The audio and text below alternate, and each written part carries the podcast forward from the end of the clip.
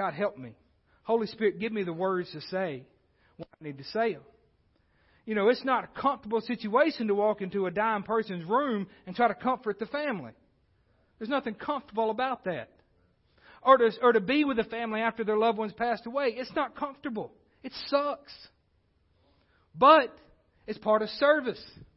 Well, you're a pastor now. It's what you're supposed to do. You're a child of God. It's what you're supposed to do also. We throw everything on the pastor. Trust me. I know I grew up with one. I even threw things on him. Well, Daddy will take care of it. He's a pastor. That's his job. He gets paid to do that. That's what we think a lot of times. But it's your job to serve others. We can start, and, and if you're going to build up your comfort level, start in here. If you're not comfortable enough